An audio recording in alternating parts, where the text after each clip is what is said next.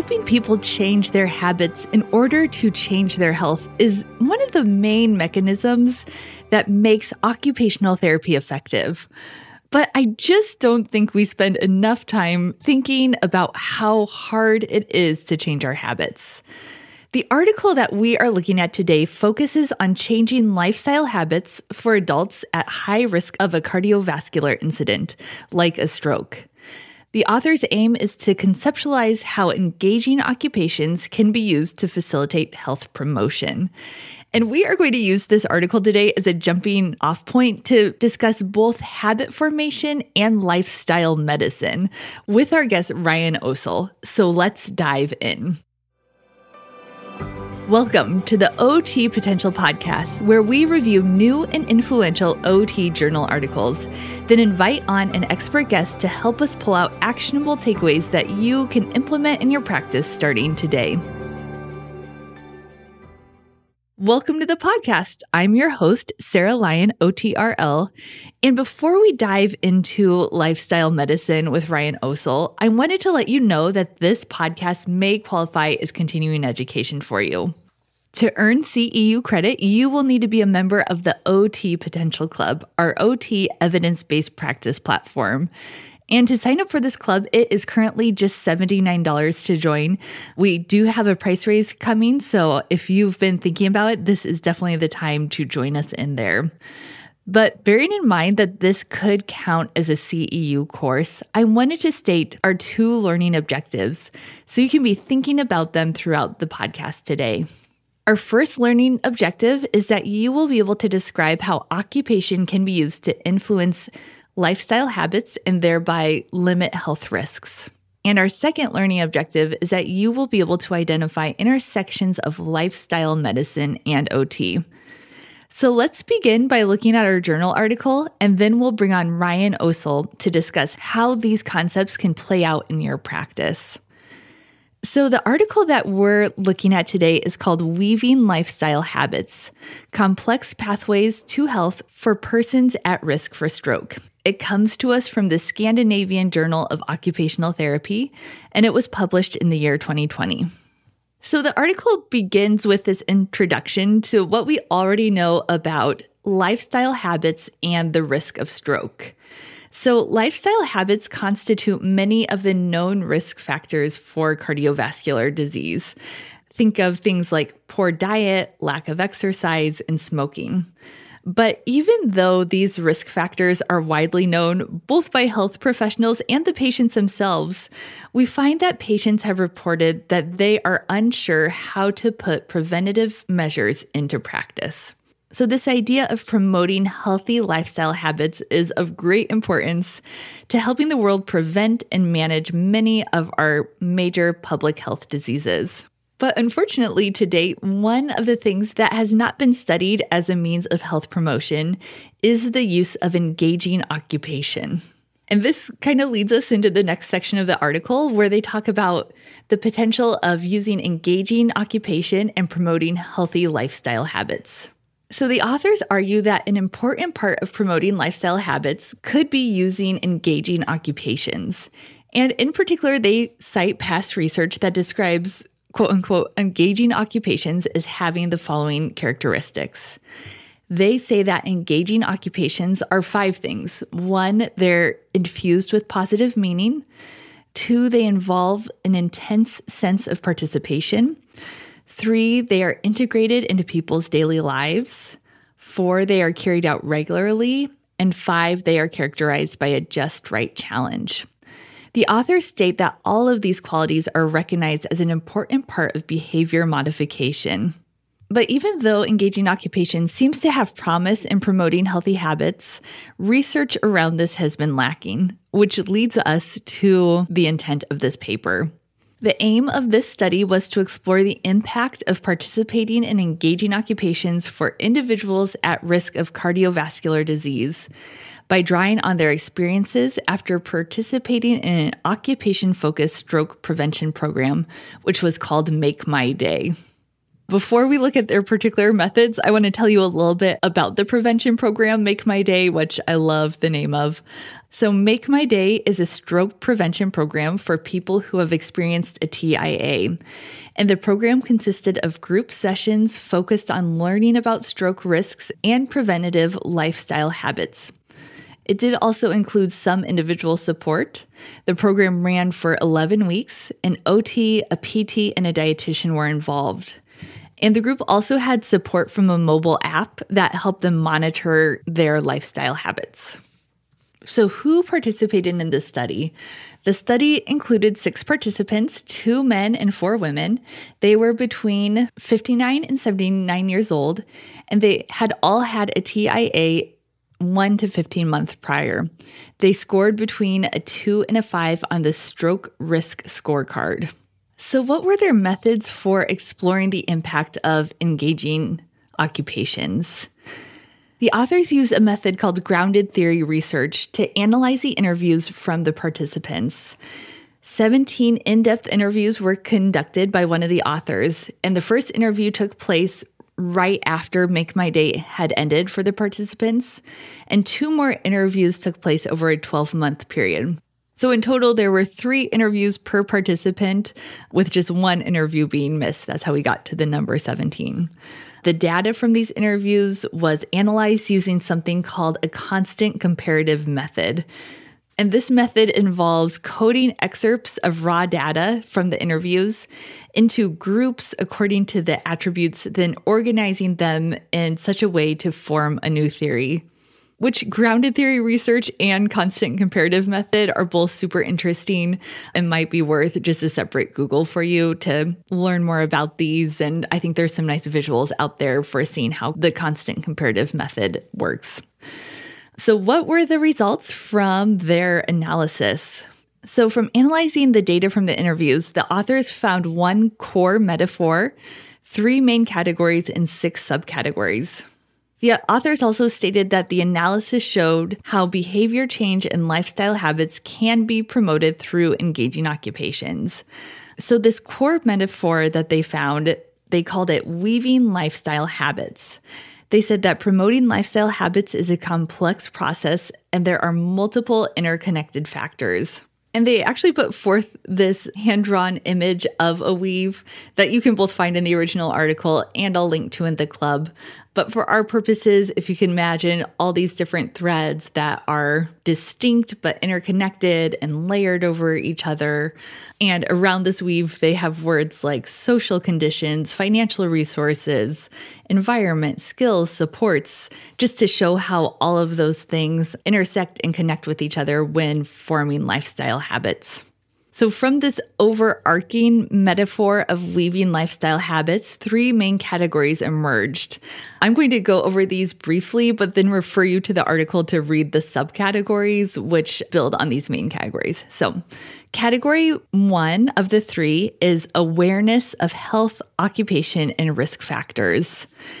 The authors say that a theme emerged from the analysis that an important part of habit change was becoming aware of their current health status and how certain daily habits contributed to risk factors. For example, tracking their habits in this mobile health app made them aware of their exercise habits or the lack thereof sometimes of exercise habits. But also, on the other hand, identifying the daily occupations that they found engaging presented enjoyable opportunities for health promotion, like enjoyable physical activity or playing with grandchildren. However, there were definitely barriers to these engaging activities, which leads us to category number two, which is called conditioned pathways to health. The authors found there are just these powerful factors that condition the pathway to health for individuals. And the participants talked about internal motivators. And these were this vision for healthy aging, but also a fear of ill health. But digging a little deeper on these internal motivators, they said that they often seem too abstract to actually modify their daily habits. So, for the participants, it was important to have tangible short term rewards like the happiness associated with an engaging occupation. External factors were also identified as being essential to performing engaging occupations, and these included social support, an accessible environment, and financial resources. Hence, these internal and external factors condition the pathway to either health or ill health, or somewhere in between. And category number three was changing ways of doing through experience. The participants said that after increasing their awareness of their habits and the factors that influence them, came the work of making practical changes to their days. For the participants, this meant practicing game exercise, limiting cigarettes and alcohol, and things of that nature. Disruptions to the habits came and had to be actively managed. The participants did express that a new habit that was not yet part of their identity was more easily disrupted. So, part of the key seemed to be actively pursuing a new habit until it felt like it just became part of who they were. So, heading into the discussion part of this paper, the authors highlighted that there were multiple ways that this study aligned with other research on lifestyle habits. One of the ways that stood out to me was the authors highlighted the congruence between a recently published book that was called Illuminating the Dark Side of Occupation and in the book, a participant articulates the belief that even if a personal change is made for a short period, it is often not sustainable over time if the environment and the social context is not changed in order to support it. Another dilemma that was highlighted by both this study and the book that I just mentioned is that there are just certainly habits that are engaging and rewarding, but they are not health promoting, like smoking or binge watching TV. And awareness alone is simply not enough to change these habits, oftentimes. And what is needed is an equally purposeful and rewarding replacement. So, final conclusions from the authors they stated that weaving lifestyle habits was perceived as a continuous and complex process, that there are many interdependent components to habit change, and health literacy, awareness of one's personal habits and interests, and actually experiencing participation in engaging occupations were key facilitators, especially when these are paired with a supportive social and environmental context. And their final big takeaway was that health interventions for people at risk of stroke could benefit from using experiential and practical approaches to enhance health literacy and participation in health promoting occupations. So, this article felt very cerebral for me, and I'm so thankful to be having our guest on today just to talk about what all this looks like in practical terms and also to help link it to this broader umbrella of lifestyle medicine. I think just from hearing this article description, you can hear all the ways where OTs are so equipped to be thinking about lifestyle habits and lifestyle medicine. But I do think there are some dots that need to be connected. And I'm so thankful that Ryan is here today to help us do this. Ryan Osel is a practicing occupational therapist in Wellington, New Zealand. He has worked in various settings home health, rehabilitation centers, early intervention, outpatient, workplace wellness, and academia. Ryan received his doctorate of occupational therapy here in the US from Boston University. He was a lecturer and mentor for doctoral students doing research projects focused on health and wellness, primary care, lifestyle modification, and behavioral economics at Slippery Rock University and the University of Central Arkansas. And without further ado, it is my pleasure to plug Ryan into this podcast. Welcome to the podcast, Ryan. It's great to have you. Thank you, Sarah. Kia ora.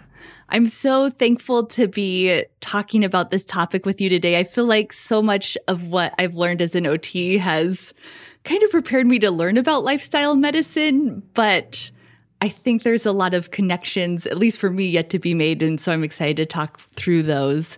But before we get going, you are from New Zealand, and a way to open a meeting there is the Karakia. And I was wondering if yes. you could start us off in that way. Yes. Thank you, Sarah. Whakatakatehu ke te uro, whakatakatehu ke te tunga, kia makina kina ki uta, kia mataratara ki tai. I he aki ana te atakura, he tū, he huka, he huhunga. Ho me e he, hui e, tai ki e. The wind swings to the west, then turns to the south, settles down, making it prickly cold inland, making it piercingly cold at sea. The glowing morning will rise on ice, on snow, on frost. Join, gather, intertwine. Thank you, Sarah. Oh, that's beautiful. Thank you, Ryan. I just said that you are from New Zealand, but you actually have a longer story than that. And that's where I wanted to get started was just to learn a little bit about you and how you found occupational therapy. So I was in back in the Philippines, I was intrigued with our neighbor who was wearing an all-white university uniform. And I asked my mom what kind of job he was doing. And my mom said that like, oh, he's an occupational therapy student. And I went to my elementary school library and read some books about OT. I also searched online about OT and I was so obsessed then. And my relatives and high school teachers were telling me to pursue physiotherapy or PT at the time, but I was really focused on pursuing OT. And that's how I found OT. And I've been working OT in the Philippines and I moved in the USA, lived there for 10 years, two months, and then moved here in Aotearoa, New Zealand. Hmm. Did you get, or I think I saw on your bio that you were at Boston then too? Did you get a continued OT degree there, or what was that part of your journey? Yes. Yes, that was part of my journey. So I was working as an OT there and I enrolled to the hybrid program for a post-professional doctor of OT at Boston University. And the reason why I chose Boston because they have a high focus in primary care and health and wellness. So that was one of my research doctoral project was on type 2 diabetes and OT and lifestyle management. Oh, interesting. Yeah. I can see lots of people listening to this and being curious about practicing OT in different countries. I can see that being a frequent question that you get because I get that question a lot, transferring our degree to different places. But what I want to focus on is you just mentioned this a little bit, but I'm curious how you discovered lifestyle medicine within your OT journey. Yes. So around 2016, I was actually looking for a health and wellness coaching program because I want to expand my toolbox as an OT, in hmm. the, this in the US. And while I was doing Google search, I stumbled upon lifestyle medicine. And I, yeah, I've read about it, but I did pursue the health and wellness coaching program. But I still, you know, continually reading articles, um, research about lifestyle medicine, and following social media posts of the American College of Lifestyle Medicine. So yeah, that's how I, f- I was able to stumble upon lifestyle medicine. Wow, I can't believe it was from a Google search. They do the American is it the American College of Lifestyle Medicine? They do Yes. have a very robust online mm-hmm. presence. I'm always very impressed when I see it. I feel like OT could learn some things from that for sure. Absolutely. What do you feel like drew you to it? Did it align with what you were interested in or nudge you in a new way when you first were drawn to it? Yes, I was. So I was. I'm always interested with health and wellness. So, you know, I was working with my clients, adult clients, and senior clients, and I just found that I'm just not giving, for me personally, the best OT that I can be, because they're just repeating like going to the hospital, going back to a rehab center, going home and hospital. There's like a cycle. So I was thinking that there's something like a gap probably in that cycle that I can mm-hmm. you know, if they're open and health behavior, they're ready to make a change. So that's why I ex- you know, expanded to the health and wellness coaching program and you know, incorporating also the principles of lifestyle medicine. And it's very sustainable as well to the OT practice. You don't have to, you know, to full practice of lifestyle medicine. we can incorporate bits and pieces of it to an OT practice, you know, whatever your setting is. Mm-hmm. Yeah, and that's how you would have gotten started is you were working in this traditional setting. Is that Yes. right? And then you were just incorporating some of what you were learning from your Google searches, I guess. I guess. Yes, absolutely. Yes, absolutely. Yeah. That's very correct. Yeah. Yeah. And I think that a lot of, at least OTs here in the US, that is how we have to get started because our healthcare system is so reactive and we have to work within that to mm-hmm. incorporate anything that's health promotion, or at least that's how we get started, mm-hmm. is by incorporating that in those traditional settings. So that's how you found OT. That's how you found lifestyle medicine. Can you tell us just a little bit about your practice today in New Zealand and how you're using those principles? Yes, I am currently working in a workplace wellness program here. So my focus is returning the clients to their work, or if they're already working, if they're returning, making sure that it's a safe manner of returning to work. So I, you know, I go to my clients' work settings or in a clinic base and do an assessment of a return to work assessment and what are their struggles and what are their strengths and how I can support them. And after the assessment, I do a recommendation to other healthcare providers, whether it's a dietitian, a health psychologist, a physiotherapist, hand therapist, and a varied healthcare providers. So it's very multidisciplinary teamwork, and I monitor, I follow up with my clients and the healthcare providers almost every week to ensure that we are in the same goal, same focus towards returning the client to work, which is meaningful for them, and also making sure that when they're already at work, there's making a sustainable health and wellness uh, maintenance as well. Hmm. And then incorporating the lifestyle medicine principles is through collaboration with multidisciplinary team like dietitian, physiotherapist, hand therapist, and also I also educate the client and empower them about the link between a healthy lifestyle and being able to maintain their work and not just their work, it also impacts their daily life. So like food and nutrition, general guidelines, and then referral to our dietitian. And then the physical activity or exercises, the importance of it, and sleep, hygiene, stress, anxiety management, and social connection, positive social relationships, and avoiding and limiting smoking and alcohol drinks and avoiding risky substances.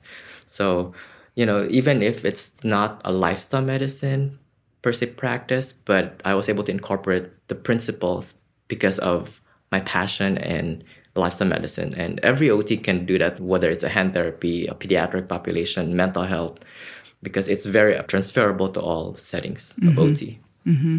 I mean, that really highlights why when I saw this topic, I kind of wanted to talk to someone who's outside of the US. So, turning to this article that we reviewed, this weaving lifestyle habits, I was curious just to get your initial impressions of it as someone who's been interested in this area. Yeah, what were your takeaways from it? Yes, um, first, it's a good qualitative research study because it highlights the importance of meaningful health promoting occupations there was also an emphasis of interdisciplinary or multidisciplinary teamwork. And the focus was really to improve and sustain the health and well being of the clients. So that was a really good journal article, I would say. Mm-hmm. I love reading qualitative research where you get to mm-hmm. kind of see what bubbles up. And it was interesting mm-hmm. to me because the things that bubbled up were a lot of what I've read about habits, just about the things that support them and the things that are barriers. Even though it was from an OT lens, it felt like it just aligned with what I've read in popular science about habits and made me just really interested in that connection. I think as OTs, we don't use the word habits enough or think in that way explicitly, but there's so much interesting research out there about habits and writing about habits and this article really connected that for me. Yeah, it's the journal article that was from the Scandinavian Journal of OT. It can again, it's very transferable, applicable to all countries and it resonates us as an OT because mm-hmm. it's very holistic. Yeah. So I agree with you with that. Yeah. yeah.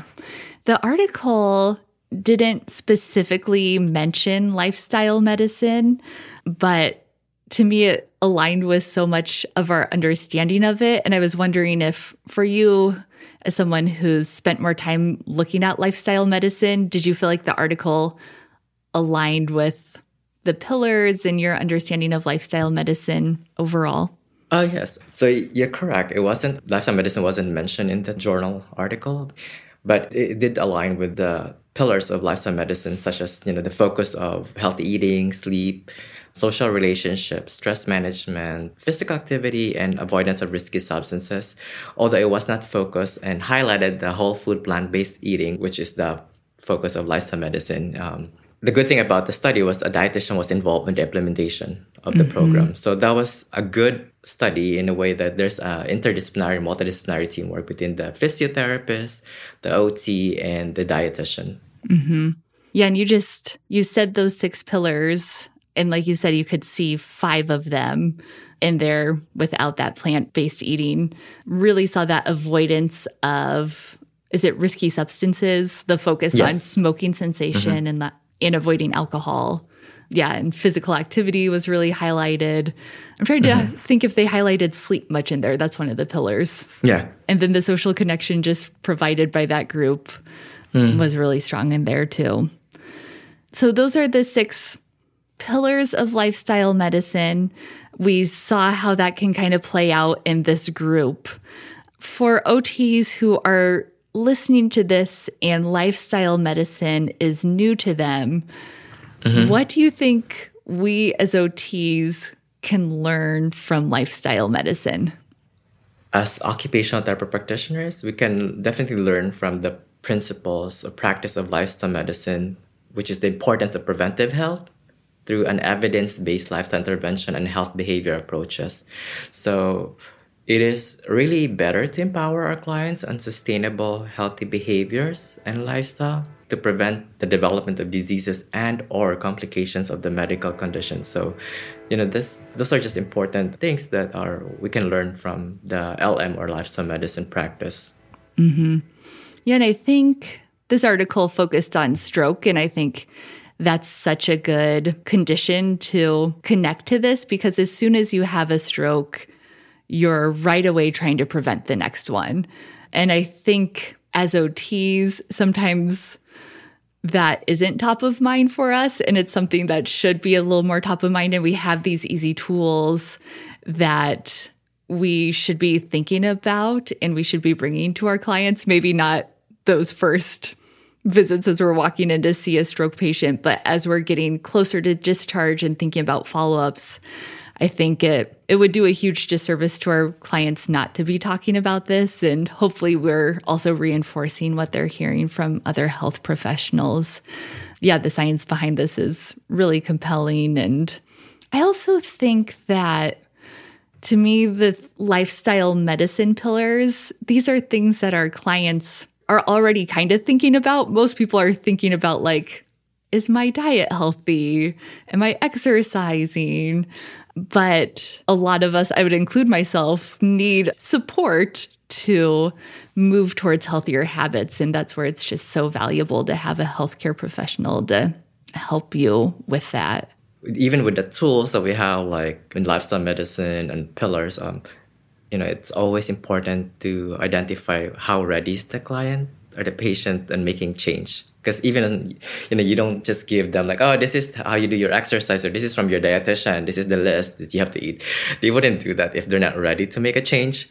So always always we always start with small like very like even one task. So one specific example is I have a client before and he tried um, you know walking after you know during his um, work breaks and he stopped doing that and he developed you know like weight issue aside from his diet as well. And you know he's not open yet on the following the dietitian prescription yet so but he's open of doing at least walking during lunch break at work. So that's how we start like once twice a week of doing that and then monitor and then build up from that task that he is confident doing and then making it part of the habit and routines. And then when he's already open to the dietitian's recommendation you know we would incorporate that.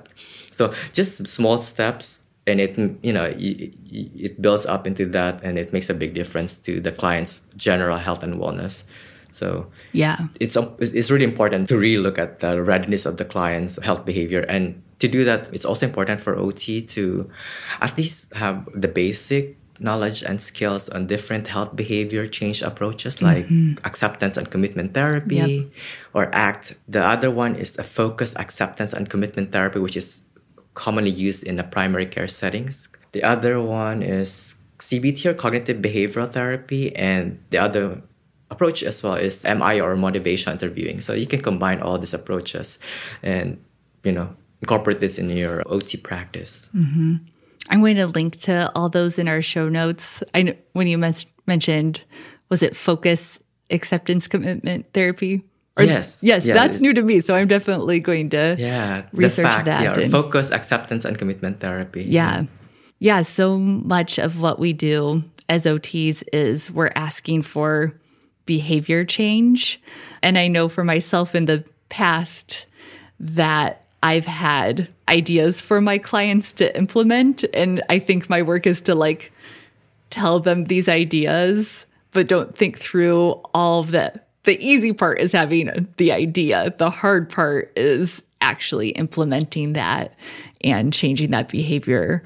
And I think that's an area where as OTs we have a beginning skill set and but we also have a lot to learn and a lot to a lot of growth there and to draw from other disciplines because we are definitely not the only people thinking about behavior change. Related to that, how do you feel like OT intersects with lifestyle medicine and how is it distinct? Oh, yes. So I just want to um, probably refresh um, everyone about the definition of occupational therapy from the World Federation of OT. So, occupational therapy is a client centered health profession concerned with promoting health and well being through occupation. The primary goal of occupational therapy is to enable people to participate in the activities of everyday life. And for the Lifestyle Medicine Global Alliance, which is the umbrella of all lifestyle medicine organizations in each country or region. So, lifestyle medicine is the use of a whole food, plant predominant dietary lifestyle, regular physical activity, restorative sleep, stress management, avoidance of risky substances, and positive social connection as a primary therapeutic modality for treatment and reversal of non communicable disease. So, this shows that OT and lifestyle medicine is just like a match in heaven. That is, it just connects between all of those meaningful health promoting occupations for our clients. So I would definitely, you know, advocate to incorporate lifestyle medicine in our daily OT practice. Mm-hmm. It almost gives us like a healthy. Those six pillars give us like a easy, almost checklist in our head to like think about for our clients and to have some basic skills at talking about and bringing up and again hopefully we're not the only health professionals talking about this. Hopefully, we're reinforcing what's coming from the other circles. Do you think the combination of OT and lifestyle medicine, do you see it moving forward as like OTs getting certified in lifestyle medicine or just learning more about it and incorporating it? What do you see as the future pathway of that intersection? Yes, absolutely. So, well, there is a certification for lifestyle medicine to become a diplomate or certified lifestyle medicine practitioner. So, I'm actually you know, doing a study in that and hopefully take the registration exam, certification exam, sorry, for next year. And the good thing about lifestyle medicine and OT right now, it's very progressing right now, is because some OT schools I know of in the US, they are already incorporating lifestyle medicine as mm. elective coursework mm. or subject in their Doctor of OT program. So, but it has been incorporated in medical schools already, and yeah, medical schools and dietetic schools in the U.S. and also in the in other countries. I think in the UK as well, they're also incorporating lifestyle medicine in their other healthcare professions like School of Medicine and PA as well. So in here in New Zealand and Australia, I'm not. I haven't heard yet uh, that they incorporate any kind of lifestyle intervention, management modification, or medicine in their OT curriculum. But you know, it's a good start for the US to have that, you know, having a lifestyle medicine as an elective coursework mm-hmm. in the Doctor of OT program. Yeah. Yeah. And to have just more OTs getting curious about it. And I know our hospital systems are it's happening slowly, but we're moving more towards this phase where we're looking at population health and health promotion. And if OTs can be listening to those conversations and being a part of them, I think, yeah, that's a great way to get started for sure. So that's lifestyle medicine, how it intersects with OTs. You touched on this a little bit, but I wanted to talk about it explicitly. For OTs, I'm thinking particularly here in the US where we are just kind of stuck in our current healthcare systems. What are ways that we can be incorporating these principles into our traditional practices? You gave a couple examples, but could you walk us through that a little bit more? Yes. So first of all, like I, I always get a lot of questions like, oh, is that it's only applicable for adults or you know seniors or something that?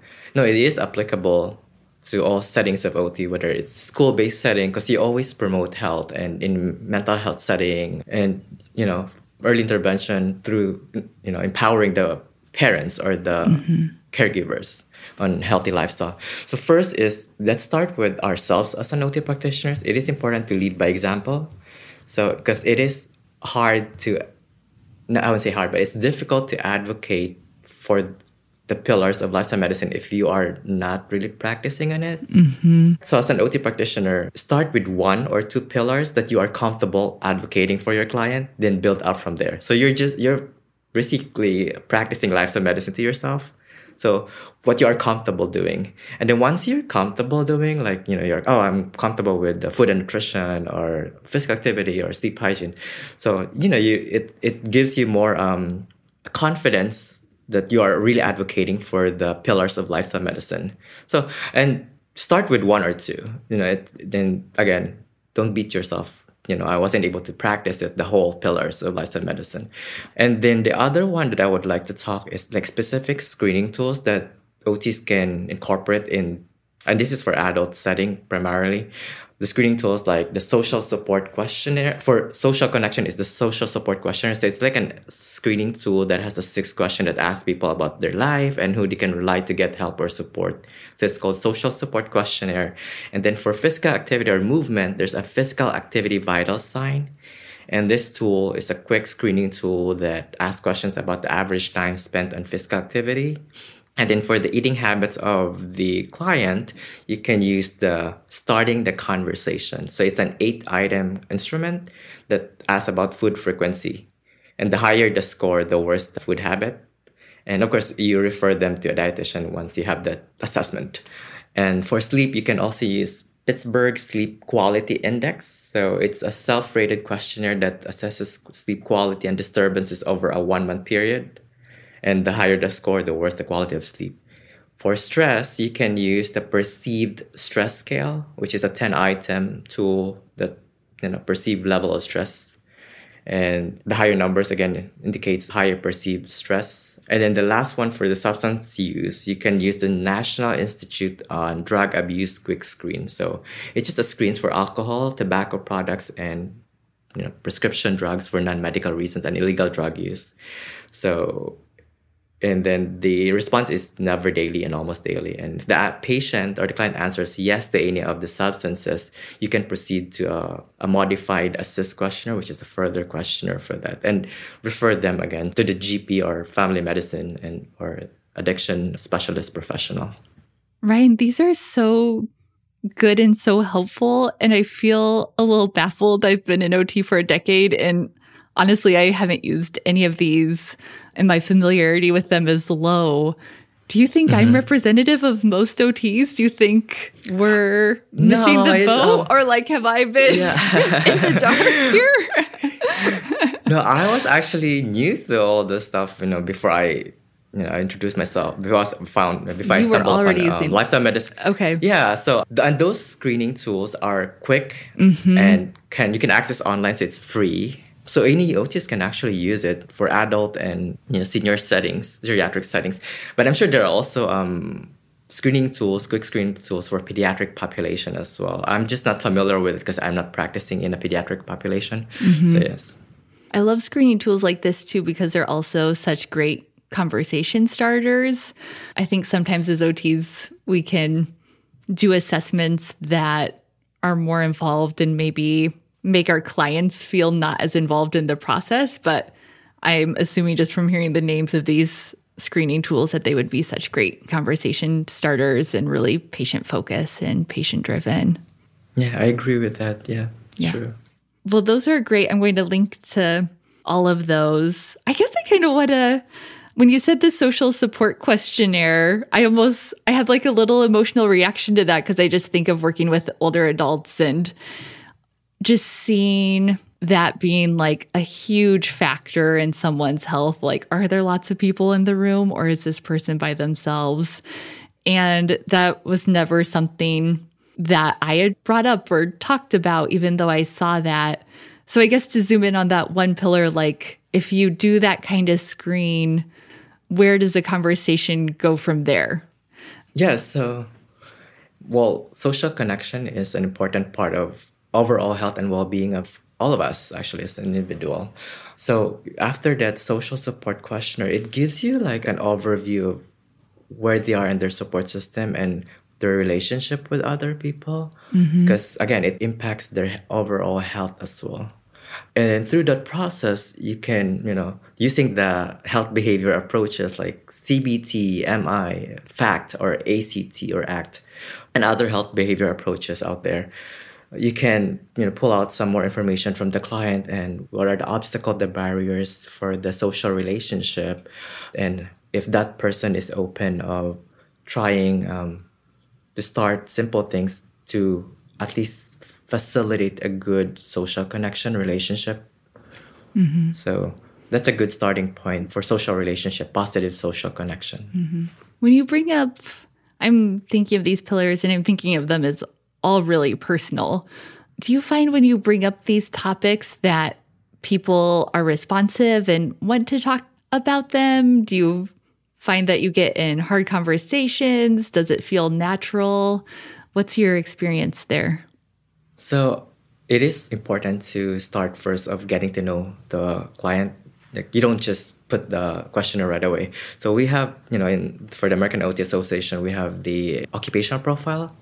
So you don't have to use it kind of long, but you mm-hmm. can pick up some important items in the revised occupational profile and what's applicable in your setting.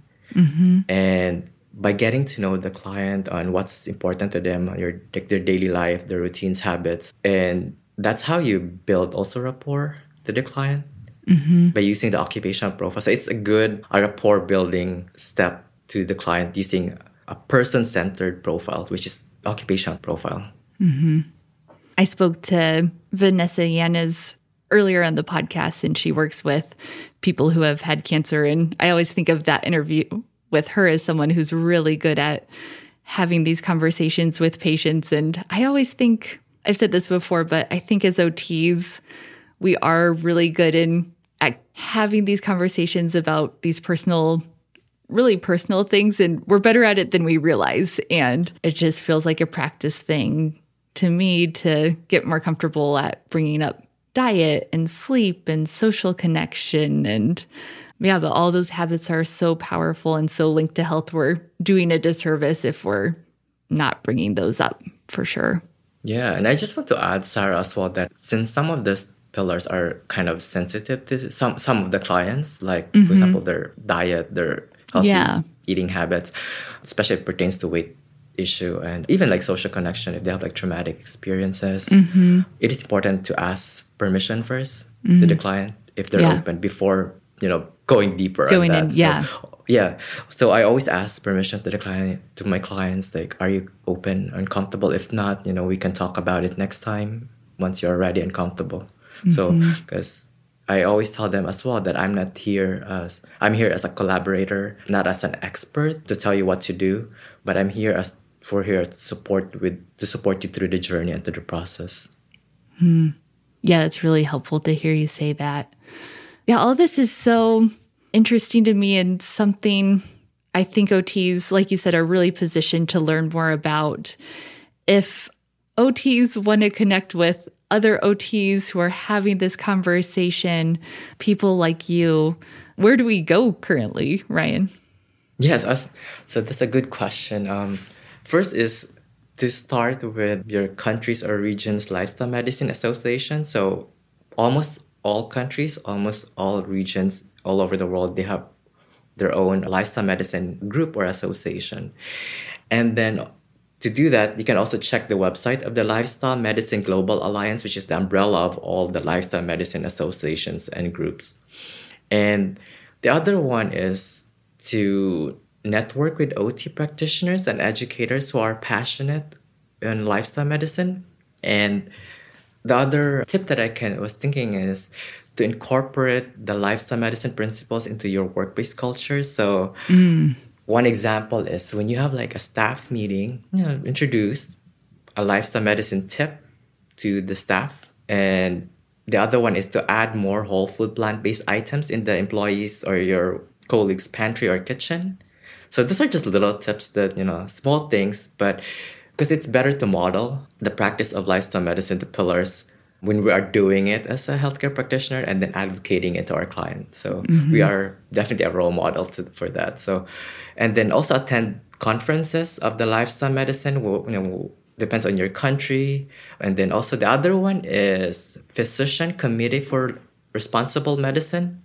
So it's a group of not just physician but you know PA and dietitians and other allied health professionals who are advocates for lifestyle medicine and also for animal rights as well. And then the other one is an international plant-based nutrition healthcare group and they have conferences so you can always check them online and they have almost every year they have conferences whether it's online or virtual or in-person conferences mm-hmm. i loved what you said earlier too with like starting with our own interests and it feels like if we do that we can there's so many connection points like both with our patients our workplace our in our community there's so many possible connections there is there a specific like OT hub somewhere of OTs who are interested in lifestyle medicine, or are the interests scattered? What's kind of like the OT scene right now there? Yes. So for the American College of Lifestyle Medicine, they have, I think they have a, a special interest group. It's not specifically for OT. I think it's both physio or physical therapy and OT members who are passionate.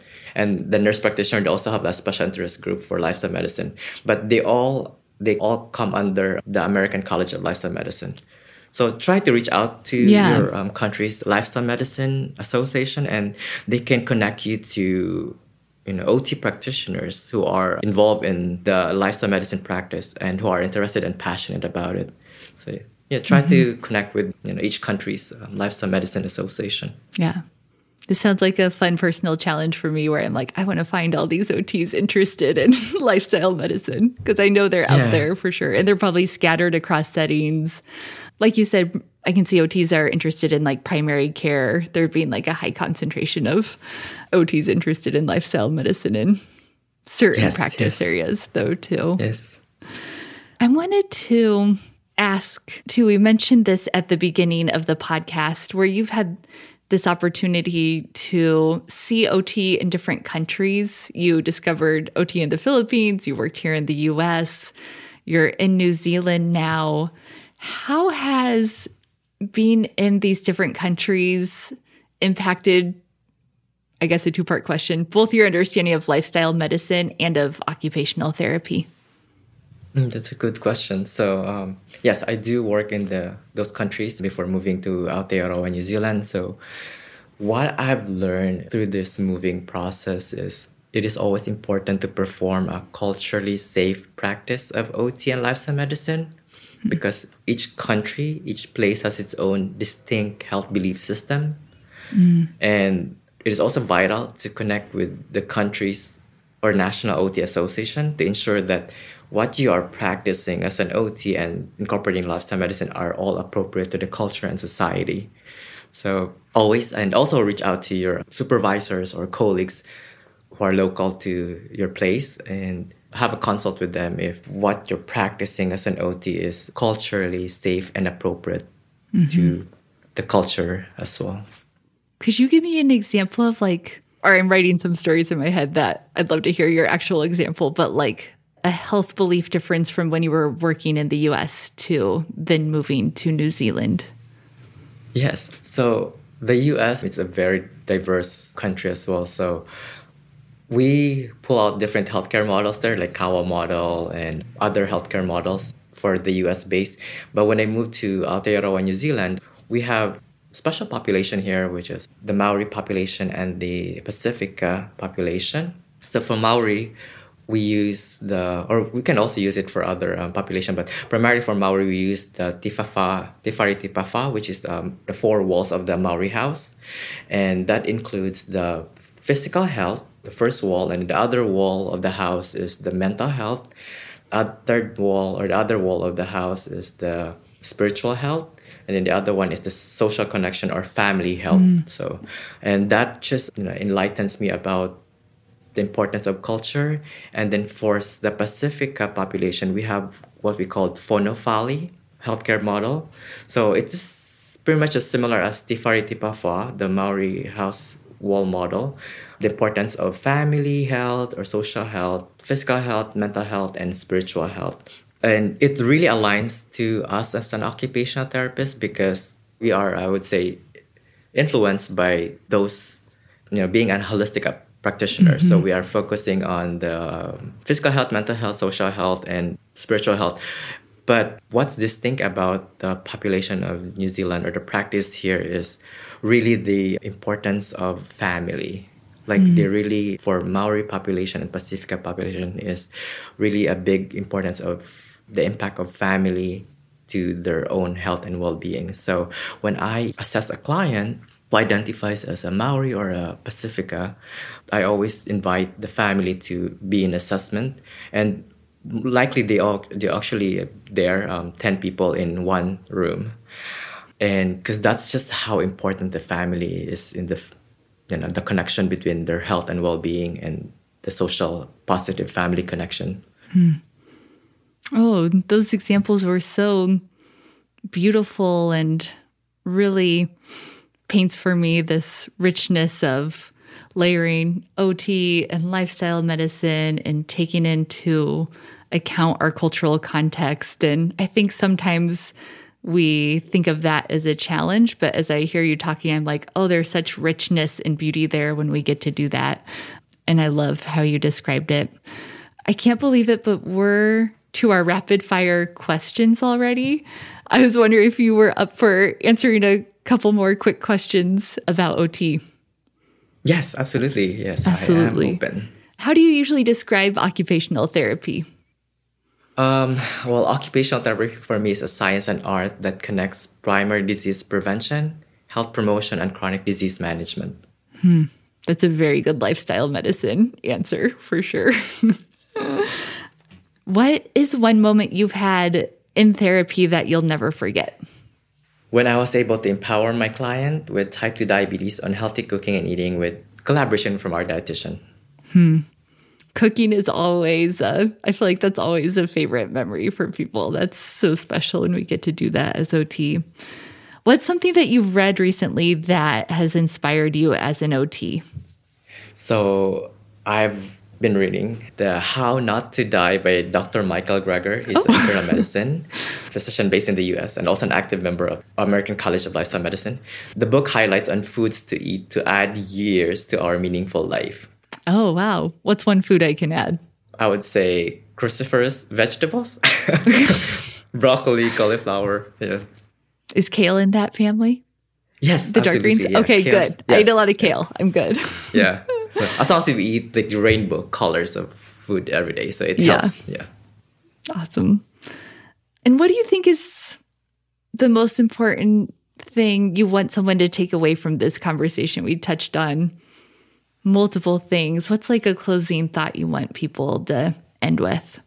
So I would like to, you know, our colleagues, our coworkers, our other OT practitioners that always think that our profession is beyond the prescription of adaptive tools and pieces of equipment and you know, exercises and basic ADL.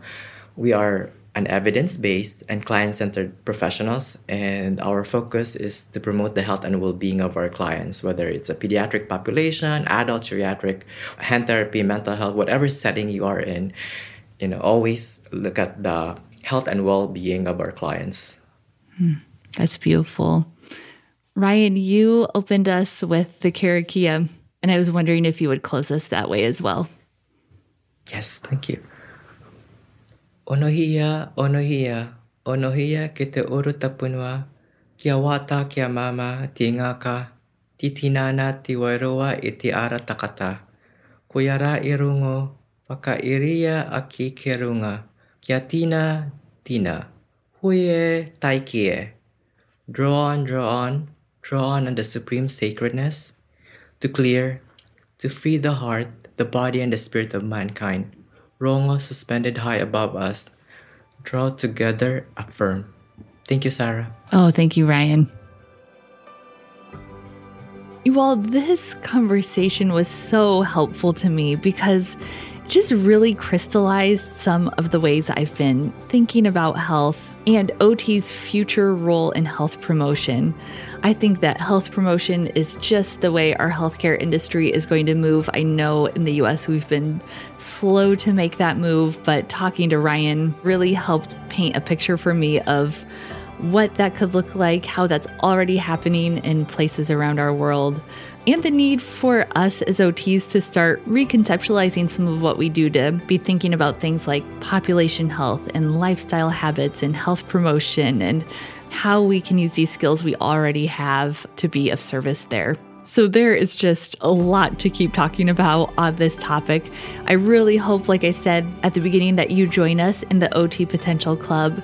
We have forums where we'll be discussing this. You can share your takeaways from this article. The club is just such a special place for conversation. And if you need a certificate for your time today, that is also where you will go to take a five question quiz and earn that CEU certificate. And as always, I just want to thank you so much for joining us today. I hope this podcast helps you broaden your knowledge, tweak your practice, and stay evidence based. Take care, and we'll talk to you next time.